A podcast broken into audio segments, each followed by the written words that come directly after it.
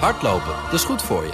En Nationale Nederlanden helpt je daar graag bij. Bijvoorbeeld met onze digitale NN Running Coach... die antwoord geeft op al je hardloopvragen. Dus, kom ook in beweging. Onze support heb je. Kijk op nn.nl slash hardlopen.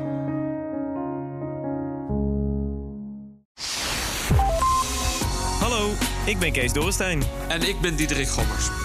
Gommers legt het nog één keer uit. Goed dat je luistert naar Vraag het Gommers nog een keer... waarin we een vraag nog een keer behandelen omdat hij zo vaak binnenkomt. En Diederik, wil je weten wat het deze keer is? Ja, vertel eens. Oké, ehm, het gaat over aspireren. Leggen we zo uit wat dat is.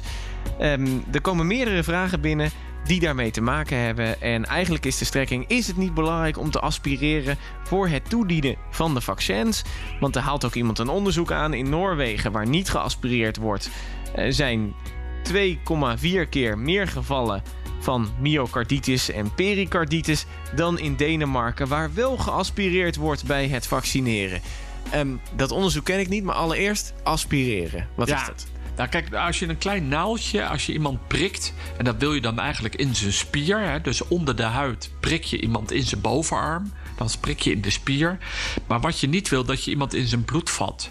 Dus hè, de vloeistof, in dit geval het vaccin, wil je dan niet in een bloed direct spuiten. En daarom is eigenlijk normaal gesproken, als je dat doet, eh, prik je met die naald en dan haal je het heel even terug. Want op het moment dat je dan even aan die stamper als het ware trekt, dan komt er al of niet bloed. En als je niet in een bloedvat zet, komt er geen bloed en dan spuit je het in. Zo hebben wij, en ik loop al een tijdje rond als dokters, geleerd hoe je dat zou moeten doen. Tegenwoordig doen ze dat niet meer. Dus ja, ze zeggen eigenlijk met zo'n klein dun naaldje in deze spier in die bovenarm, de kans dat je een bloedvaat raakt is bijzonder klein. Er zitten eigenlijk ook geen grote bloedvaten, die zitten veel dieper.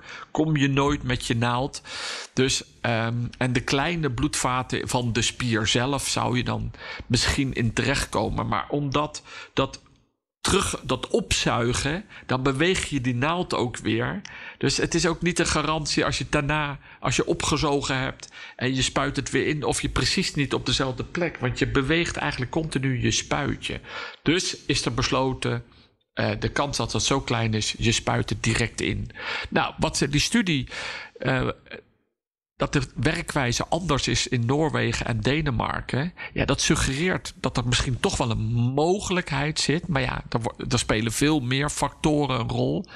Maar ik moet wel eerlijk zeggen dat ik een studie gelezen heb in een dierexperiment. Waarbij ze zeg maar dat gedaan hebben, nagebootst hebben in dieren. En daar vonden ze ook wel dat als je het in de bloedbaan direct in het bloed spuit, dat ze ook wat meer eh hartspierontsteking of eh hartzakje, hè, pericarditusontsteking ziet. Dus ja, er zou mogelijk aanwijzingen zijn, maar ook hier weer is de kans super, super klein.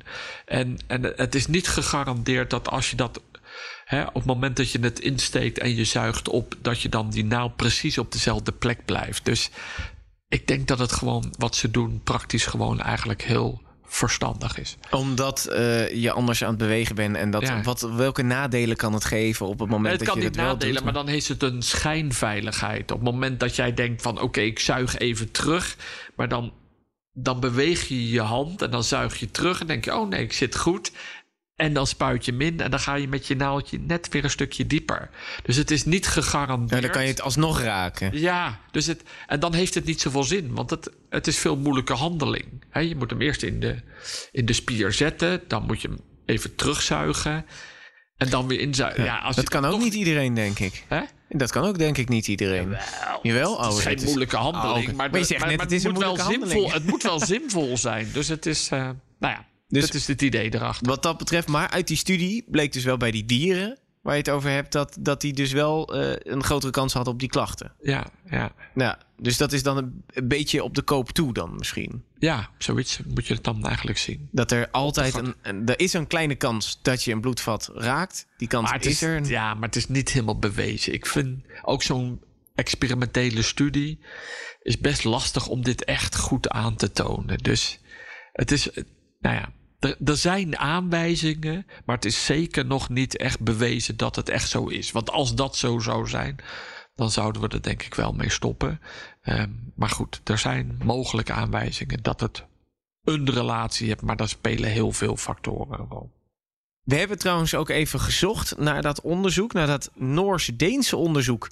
Konden we niet vinden in de bestanden. Dus mocht je die wel hebben, stuur die door. Maar we hebben wel een ander uh, Chinees onderzoek gevonden hierover. Ja, en daar hebben ze dus in, in muizen. De ene groep hebben ze het mRNA uh, gespoten in de spier. En de andere in, in het bloed.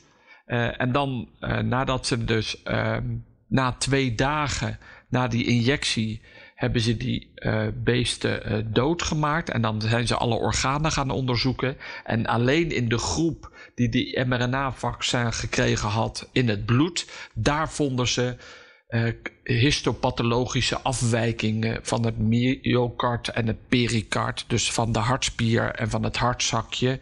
Die laten zien op um, afwijkingen. Dus Um, van, de, van de cellen en, en necrose, dus het doodgaan van die cellen. Dus dat zou eventueel kunnen wijzen op dat als je het intraveneus spuit, dat je dan uh, die afwijkingen krijgt in die hartspier en in dat hartzakje.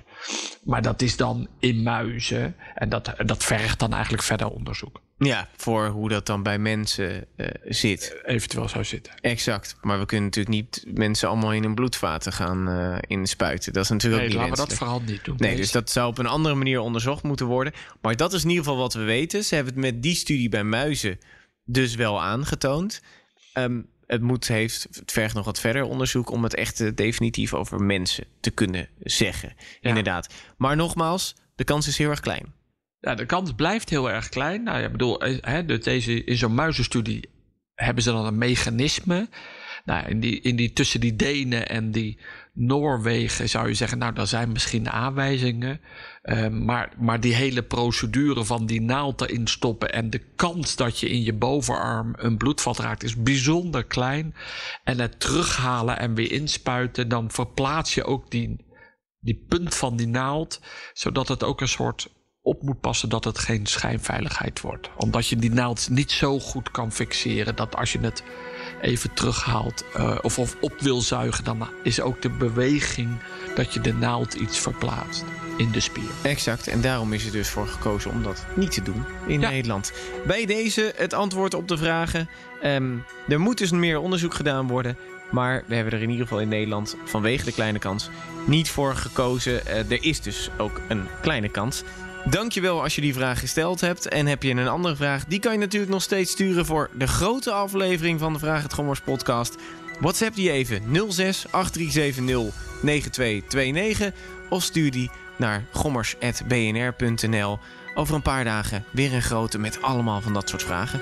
Diederik, dankjewel weer voor de update. Yo!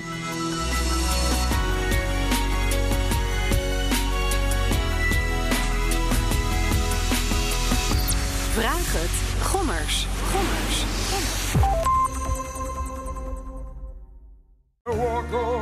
Hardlopen, dat is goed voor je. En Nationale Nederlanden helpt je daar graag bij. Bijvoorbeeld met onze digitale NN Running Coach... die antwoord geeft op al je hardloopvragen. Dus, kom ook in beweging. Onze support heb je. Kijk op nn.nl slash hardlopen.